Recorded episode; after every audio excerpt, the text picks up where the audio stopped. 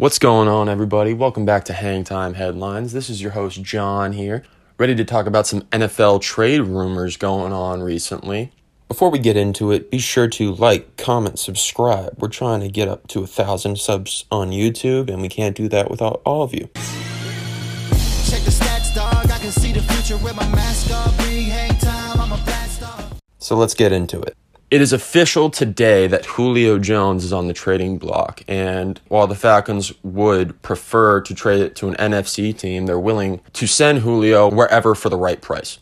This was confirmed today on Shannon Sharpe and Skip Bayless's Undisputed, and while that show is very often more about the drama between those two guys instead of actual sports, Shannon Sharpe is a renowned Hall of Famer. He's a very pro player analyst and has a lot of good relationships with these top NFL guys. And so on his show today, Shannon, to prove a point that he wasn't going to Dallas or something like that, called Julio Jones live on air and asked him if he was going to leave Atlanta. And Julio, and I quote, said, "I'm out of there." So it can be assumed that Julio Jones is not going to be in Atlanta in September. Something that needs to be pointed out in this Julio Jones trade is the fact that the Falcons are really trying to trade him before June 1st, because after June 1st, Julio Jones carries a $7 to $8 million dead cap hit if they were to trade him after that day. So there's a sense of urgency in the Falcons front office right now in trying to move Julio Jones, but they're kind of in the least advantageous position because people know that they're going to be needing to get rid of Julio Jones' cap hit in order to sign their 2021 rookies. So let's think about some possible trade destinations for Julio Jones, because this is something I did mention several weeks ago during the draft and possibly moving him on draft night. Reportedly, the Falcons are asking for a first rounder. Some people are hesitant, so obviously, comparable picks, maybe 2 second-rounders, a second and a third, depending on who's asking. The Falcons would be willing to trade Julio Jones.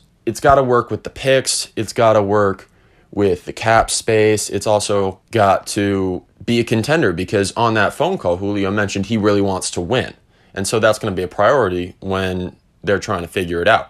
A spot that's pretty interesting to me is the Green Bay Packers right now. And they're not big spenders, but they're in a little bit of predicament right now, which might give them a little bit more motivation than they otherwise would have. On the podcast we posted yesterday with all the guys talking together, they briefly mentioned a possible Julio Jones for Jordan Love trade. This obviously would be a very beneficial trade for the Packers.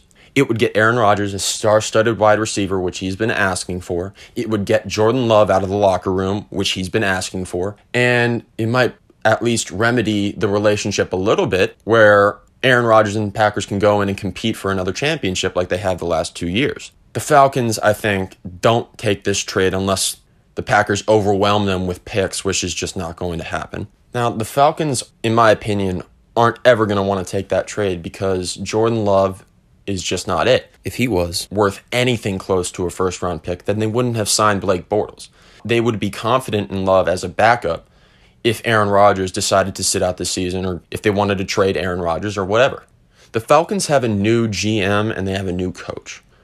So obviously they're in a very weird scenario where they're probably going to ride Matt Ryan for another year, see if they can win now, and if they don't and they perform poorly, then that's just every excuse to get rid of Matt Ryan and officially start the rebuild.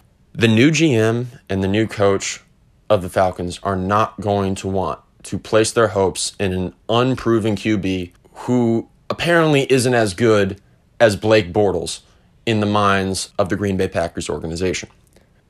The next team that I think is pretty interesting is the 49ers. Now, they were a team last year that was completely riddled by injuries. And despite drafting Trey Lance, they're definitely in a win now mode. Now, Kyle Shanahan is, in my opinion, one of the best coaches in the NFL. Kyle Shanahan has a brilliant offensive mind and is able to scheme these run plays to create great efficiency and then also work the passing game around that. They have all these trick plays and play actions set up. This is somewhere where I actually think Julio Jones could kind of thrive. In Atlanta, everyone knew the Falcons couldn't run the ball and they were going to throw it at least 35 times a game with Matt Ryan. And he could do that. But when that is your style of offense, they can really plan for Julio Jones.